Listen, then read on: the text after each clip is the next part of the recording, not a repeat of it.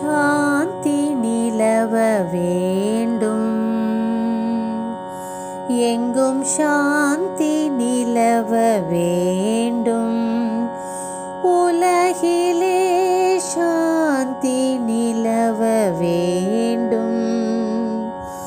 ஆத்மசக்தி ஓங்க வேண்டும்.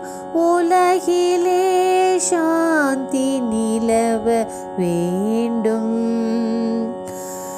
புத்தர் மகாத்மா கட்டளை அதுவே.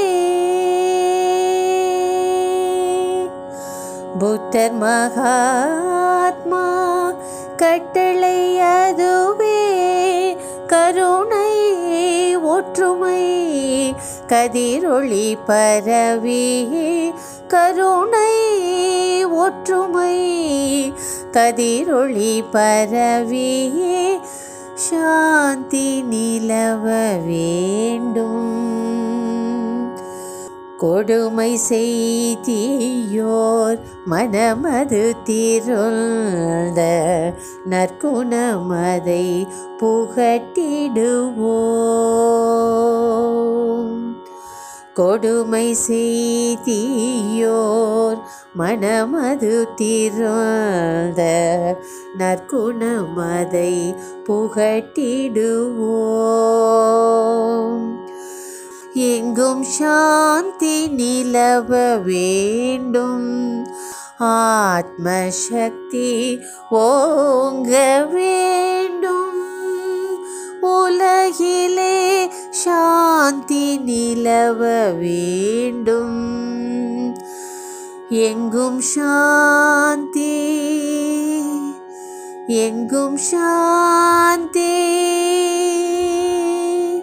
எங்கும் சாந்தி.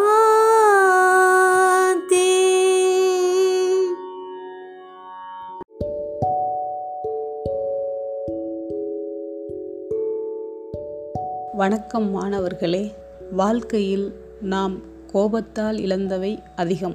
கோபத்தை வழிப்படுத்திக் கொள்வதற்காக புத்தர் சொன்ன ஒரு அழகான கதையை பார்ப்போமா? புத்தரின் வாழ்க்கையில் இதுபோல ஒரு சம்பவம் நடந்தது. புத்தர் ஒரு கிராமத்திற்கு நல்ல உபதேசங்களை சொல்வதற்காக சென்றார். அப்போது அந்த கிராமத்தில் இருந்த ஒரு மனிதர் புத்தர் மீது காரணமே இன்றி கோபப்படுகிறார். கூடாத வார்த்தைகளை சொல்கிறார். அவரை அவமானப்படுத்துகிறார். அதிகமாக கோபம் கொண்டு நீ ஒரு முட்டாள். நீ இந்த ஊருக்கு வரவேண்டாம் என்று கண்டபடி வார்த்தைகளை விடுகிறார். அவரின் கோபம் தணியும் வரை அமைதியாக இருந்தார் புத்தர். அவரின் கோபம் தணிந்த பிறகு நான் உன்னை இவ்வளவு திட்டுகிறேனே உனக்கு கோபம் வரவில்லையா? இன்னும் பொறுமையாக இருக்கின்றாய் என்கிறார். அப்போது புத்தர் சொல்கிறார் நான் இப்போது உன்னிடம் ஒன்று கேட்கிறேன் என்கிறார். அந்த மனிதர் கேளுங்கள் என்கிறார். அப்போது புத்தர் சொன்னார் நீ ஒரு பரிசு பொருள் வாங்கி வருகிறாய். ஒருவரிடம் அந்த பரிசை கொடுப்பதற்காக அவரிடம் கொண்டு போய் கொடுக்கிறாய். ஆனால் அவரோ உன்னுடைய பரிசை ஏற்கவில்லை. இப்போது அந்த பரிசு யாருக்கு சொந்தம்? என்று கேட்கிறார். அப்போது அந்த மனிதர் அந்த பரிசை காசு கொடுத்து வாங்கியது நான் தானே. அது எனக்குத்தான் சொந்தம் என்கிறார். அதுபோல உன்னுடைய கோபமும் உனக்குத்தான் சொந்தம் என்கிறார். நீ என்னை அவமானப்படுத்தும் நோக்கத்தோடு கண்டபடி வார்த்தைகளை விட்டு என்னை தூற்றினாய்.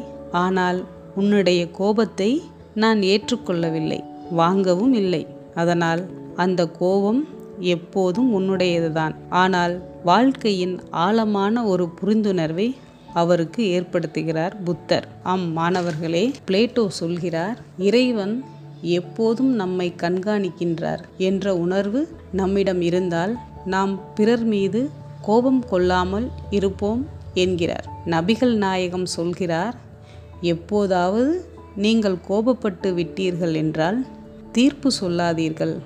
கோபம் வந்தால் நின்று கொண்டு இருக்கும் தருவாயில் உட்கார்ந்து விடுங்கள். உட்கார்ந்து கொண்டு இருக்கும்போது கோபம் வந்தால் படுத்து விடுங்கள் என்கிறார். ஆறுவது சினம் என்றார் ஔவையார். அதை ஆழமாக புரிந்து கொண்டால் கோபத்தை ஆற்றுப்படுத்துதல் அதாவது கொஞ்சம் தாமதப்படுத்தி கொள்ள வேண்டும். அப்போது அந்த கோபம் ஆறிய பிறகு அதை நாம் சரியாக கையாள தெரிந்து கொள்வோம். ரௌத்திரம் பழகு என்றார் பாரதியார். பாரதியார் என்ன சொன்னார்? ரௌத்திரம் பழகு ரௌத்திரம் கொள் என்று சொல்லவில்லை. கோபத்தை கையாள தெரிவதன் மூலமாக அதை ஆக்கப்பூர்வமாக மாற்றிக்கொள்ள வேண்டும். ஒரு சிலர் நமக்கு கோபம் ஏற்படும் வகையில் நடந்து கொள்வார்கள். நாம் உடனே கோபப்பட்டு விடக்கூடாது. முதலில் நாம் அவர்களை மன்னித்து விட வேண்டும். மன்னிப்பு என்கின்ற மிக மகத்தான அந்த விஷயத்தை வாழ்க்கையில் நாம் பல விஷயங்களுக்காக பயன்படுத்தலாம். மன்னிப்பு நிச்சயம் நம்மை அமைதிப்படுத்தும். நன்றி மாணவர்களே.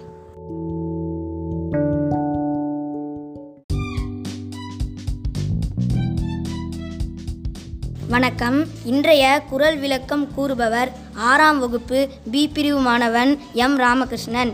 அதிகாரம் ஊக்கமுடைமை. குரல் எண் ஐநூற்று தொன்னூற்று ஒன்று. உடையர் எனப்படுவது ஊக்கம் அக்திலார் உடையது உடையரோ மற்று. உடையர் எனப்படுவது ஊக்கம் அக்திலார் உடையது உடையரோ மற்று பொருள் ஊக்கம் உடையவரே எல்லாவற்றையும் உடையவர். ஊக்கம் இல்லாதவர் வேறு எதை உடையவர் என்றாலும் உடையவர் ஆவாரே. நன்றி வணக்கம்.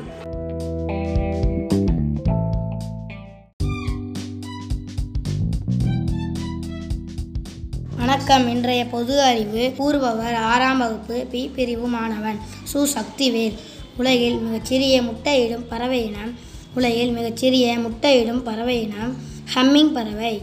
உலகில் அதிக மருத்துவர்கள் உள்ள நாடு உலகில் அதிக மருத்துவர்கள் உள்ள நாடு ரஷ்யா. நன்றி வணக்கம்.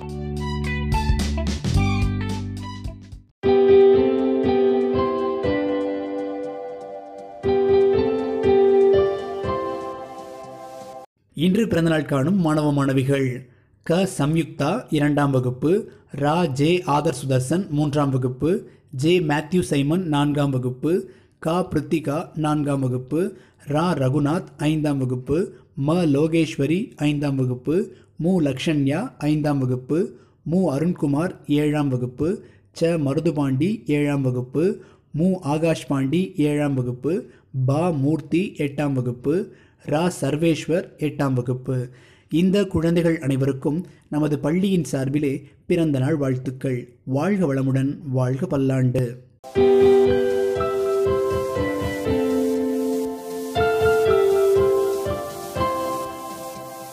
நல்லது நடக்கட்டும் நாடிலும் சிறக்கட்டும். மீண்டும் வேறொரு தொகுப்போடு சந்திப்போம். நன்றி.